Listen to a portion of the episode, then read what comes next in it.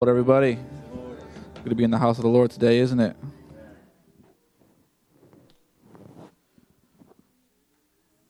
We're going to be turning our attention to Revelation chapter 3, verses 13 through 16, and then 20 through 22. I mean, how many thankful for how God moved in this place last week? Amen. You know, there's sometimes, you know, I was supposed to, to speak last week, but there's sometimes when you know that you know God's moving is like, I'm not going to be speaking this week. You know, you just kind of know that it's not going to happen this week. But I'm thankful that God still was able to move, and I'm thankful for how He's moving in this place already. Amen. Revelation chapter 3, verses 13 to 16 says, He that hath an ear, let him hear what the Spirit saith unto the churches. And unto the angel of the church of the Laodiceans Laodiceans, write these things, saith the Amen, the faithful and true witness, the beginning of the creation of God. I know thy works, that thou art neither cold nor hot. I would thou wert cold or hot. So then, because thou art lukewarm and neither cold nor hot, I will spew thee out of my mouth. And then, dropping down to verses 20 through 22, it says, Behold, I stand at the door and knock. If any man ha- if any man hear my voice and open the door, I will come into him and will sup with him, and he with me. To him that overcometh will I grant to sit with me in my throne, even as I also overcame and am set down with my Father in his throne. He that hath ear, he that hath an ear, let him hear what saith the, unto the churches. For just a few minutes today, I'd like to preach from this subject between the altar and the door. You may be seated.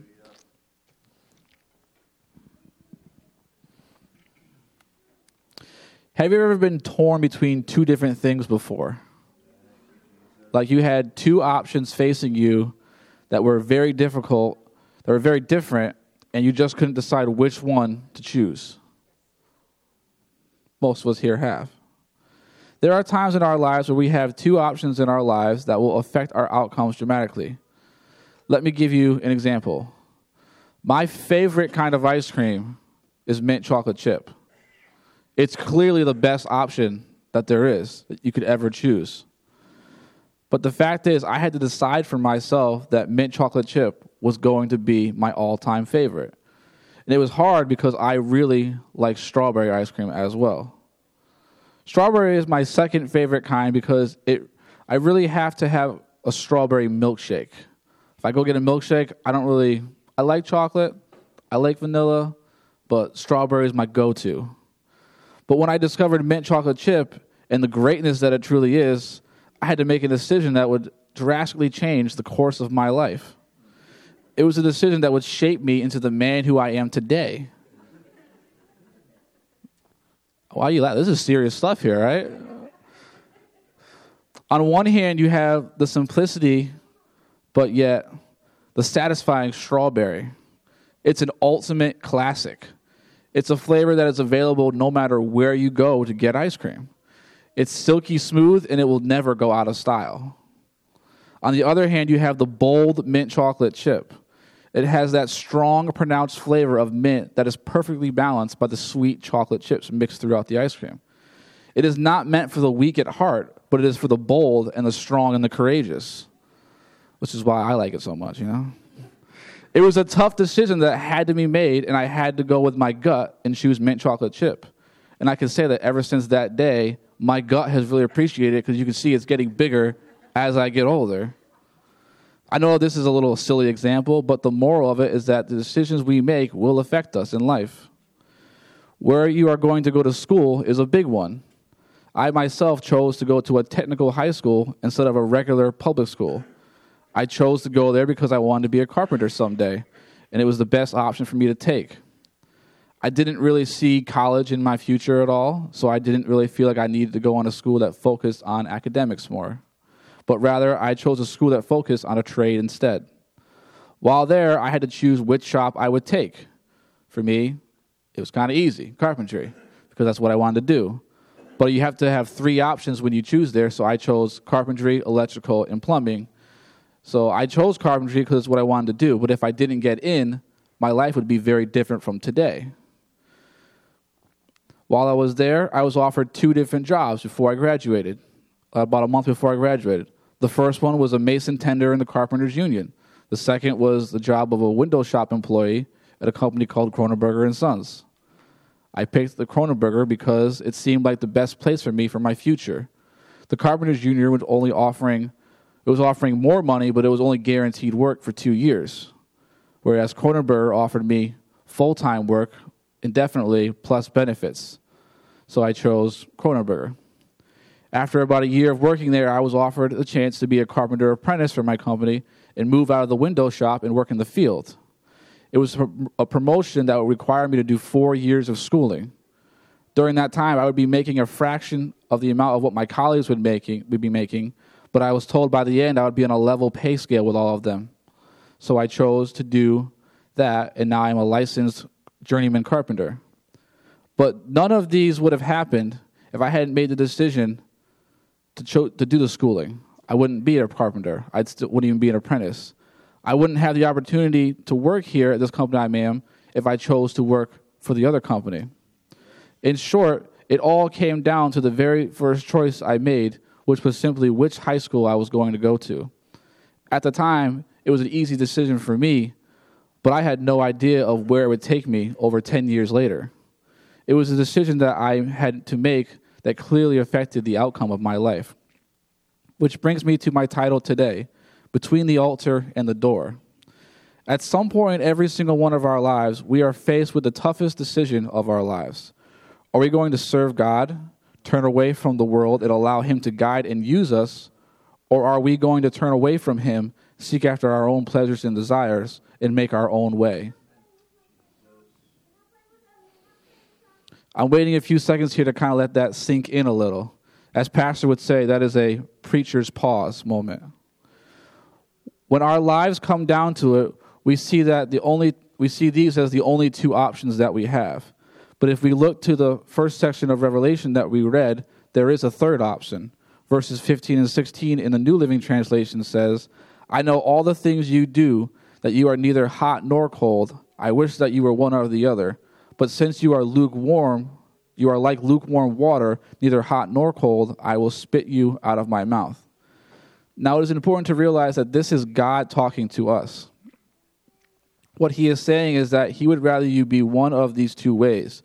He'd rather you either be on fire for God, working in his kingdom, doing the work that you were called to do, or lost in the world, not knowing about his will for your life.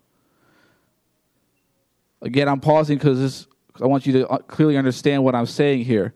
God would rather you be out in the world not knowing what is truly right and wrong than sitting in a chair with no real aspiration other than being in the building. This is not giving you an excuse to leave the church. But what I'm saying is that it, what I'm saying is that the most dangerous place you could ever be is sitting in one of these chairs here today, not fully committed to serving God. To be in a place where you are between the altar and the door. Eventually, you will have to make a decision where, where you want your life to end up. You could choose to turn out the door, but it would be the wrong decision. Like I said, this isn't a free pass to leave and never come back. When it talks about being cold, it is referring to someone who has not been in a church before, that doesn't know any better. Because you have been here, you know what is right and what is wrong. God doesn't want you to be lost to Him. What He is saying is if we are in a state where we are both serving the Lord and the world part time, then He will spit us out. I'm sure that we have all heard the saying that you cannot serve two masters. You cannot try to live in both the church and the world at the same time. It has been said many times that you can you can't only come to church on Sunday, do whatever you want the rest of the week, and come back next Sunday and still call yourself a Christian. We can't live our lives seeing how close we can get to the world while also seeing how close we can stay to God.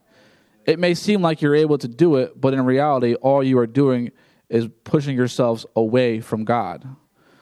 What he is referring to in the scripture is that he would rather you be totally not serving him because you then you come and turn your life around. You'd rather you not be serving him and come turn your life around than do you be here and just slowly walk away. When you are comfortable living on the edge of eternal damnation, is when you begin to slip away. He would rather you come in from those doors off the streets doing who knows what, come to the altar and totally give yourself to Him than for you to see how close you can get to the door without actually leaving. But there is always the other option. Instead of choosing the door, we can choose the altar. I just want to take a quick point here to, re- to let you know that the altar is not a place that you need some fancy invitation for. You don't have to be dying in need of healing to come to the altar. You don't need to be going through a midlife crisis in order to come to the altar. No one is going to see you come to the altar and try to figure out exactly what you're going through in life. That's not what it's for. No one's going to try to figure out what you're struggling for. It is a place for healing. The altar is a place for deliverance. It is a place for whatever you need. But more importantly, it is a place where we sacrifice our worldly desires and choose to follow His will for our lives daily. This is not just done in church. We must daily go to the altar to keep our relationship hot with God. That is why it's important to always come to the altar every chance that we get. You are not telling everyone that you have major problems going on in your life if you go to the altar. You are simply going to God.